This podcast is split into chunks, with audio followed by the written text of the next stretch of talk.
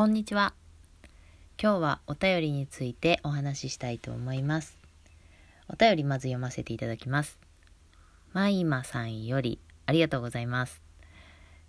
コミーさんこんにちは。初めてお便りいたします。聞き戦です。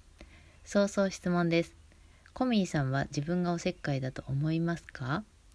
私は街であの人困っているのかしら？という波動を感じるとついつい大きなお世話をしてしまう性格です。それを周りも感じるのでしょうか？外国の方やお年を召した方から道を尋ねられることも多いです。旦那さんからはこのご時世だから近距離で声かけするのは相手も迷惑だよと言われました。困ってる空気をなんだか感じてしまう。コミさんは周りの空気を感じてしまったらうずうずしますか？変な質問でごめんなさい。いつも楽しみに聞いています。おしまい。というお便りをいただきました。えー、はい。これをお答えしていきたいと思いますが、まず、えー、コミーの概念。この番組は YouTube で動画を公開しながら日々あちこちでライブ配信をしているアラフィフコミーが考えるちょっと変わっている概念をお話ししています。ということで、えーとですね、これは、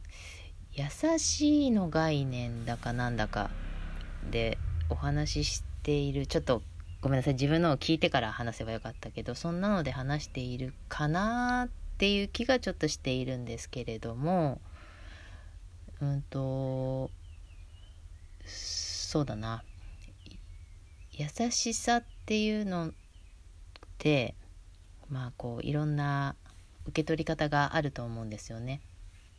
で私が大きく、えーと、考え方が変わったという出来事の一つに、えー、アル中の方アルコール中毒の方が、えーとやっぱりアルコールを飲んでしまうとすぐに戻ってしまうっていうあのもう感知するっていうことがなくえ一生飲むか飲まないかっていう選択にかかっているという病気というんでしょうか。そういうものなんだけれどもだからやっぱり飲んでしまうということがまあ1回でやめれるっていう方もいるのかもしれないですけどね。でも何度もこう手を出してしまう。ちょっとだけと思って飲んでしまう。みたいなことを何度も繰り返す人っていうのもいるんですよね。もちろん好きだから余計なんでしょうけど。でそれをもちろん周りの身近な家族だったりっていうのはそのアルコール依存症の方の回復に寄り添っているということで大変なことなんだとは思います。とても。あのこれもちょっと私も経験もあったりするので分かりますが、うん、でも本人からするととその回復していくっていう過程を経験する権利っていうそういった考え方を、うんと、お話を聞いたんだったかな。なんかそのアルコール依存症の方のイベントみたいなのに行ったことがあってそういうお話を聞いてそれはちょっと私自分では思いつかなかった発想だったんですよ。だから何て言うんでしょうね。失敗する権利っていう話も私どっかでしたことある気がするんだけどその失敗する権利っていうのは失敗をしてそこから這い上がっていくという這い上がるっていうかな。えっ、ー、と自分が一回落ちたところから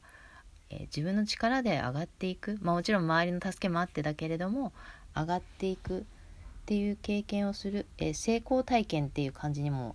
感じ取れるのかな。達成感とか満足感とかそういった思いをするっていう権利があるっていうことなんですよね。でちょっとそれと 話がかけ離れちゃったように聞こえるかもしれないんだけれどもあの困っている場合にうんと困っている人なりにこう何か考えていたりとかすることもありますね。うん、うんと、誰かに聞けばいいのかしらって考えているそして聞いてみようって言って声をかけるのは苦手なんだけれどもこう誰かに声をかけて聞いてみようって思ってそれを行動に移すということが、えー、なんてことない人にとってはなんてことないんだけれども 人人にこう何かものを尋ねるというのが苦手な方にしてみたらすごいことを頑張ってみるっていう出来事なんですよね。なのでそういう場面をなんかこう先取りしてしまうっていう感覚になりましたその最初に話したアルコール依存症の方の話を聞いた後に。なのでまあ見るからに困ってるかもしれないなって思う場合もありますよねいろいろなところを見ていると。でも困っているように見えてもその本人にとって何か気づきのチャンスの最中なのかもしれないみたいに見るようになったんですだから助けてって言われたらもちろん私ができる範囲でやれることはやりたいと思うけどこちらから先にあの声をかけるということは極力しなくなりました。えっ、ー、とそうだな昔の場合はなんかそういう時こちらから助けてあげる人が優しい人っていうふうに私も思っていた気がします。けどちょっと違うかもなって思うようになったということでなのでほっときます ほっとくっていうとすごい冷たい風に感じるんだけれどももちろん身近な人だったり知ってる人だったりした場合にはそこにアンテナは張っておくと思います。あの人どうしたかなって後で気になって様子を見に行きたくなるっていうのはあると思いますけどうんと何かしらその人があこうしてみようかなってその困った状況から抜け出すために何か見つけたかもしれないでそれを実行に移せているかもしれないみたいななんかそういったことで何か一歩を踏み出せたりしてたらその人にとってはすごく大事な一場面かもしれないですよね。なのでねあの声をかけないこちらからあえて声はかけないけれどもなんか SOS だったりお話聞いてだったりそういったアクションがあればその時にはもちろんあの私にできる範囲で私ができることをしたいとは思います私も道を聞かれるタイプです。外国人から聞かれることもあるし初めて行った土地で道を聞かれることもあるし外国に行っていた時に外国人から聞かれたこともありました。誰に聞いてんのって思ったぐらい私日本人っていう顔してるんだけどわかるかな？みたいなそんなこともありましたけどまあそうやって聞かれたらもちろん私が分かりうることをお話ししますが初めて行った場所だ,、ね、だった場合にはごめんなさい私ここに初めて来たので分かりませんっていうふうに言うしかないですよね。まあえっ、ー、とね電車とかの乗り換えとかだったらその場でアプリで調べてこうみたいですよってあのお伝えしたことはありましたけどそんな風に私は考えています。うん、確かにこう今のご時世だからその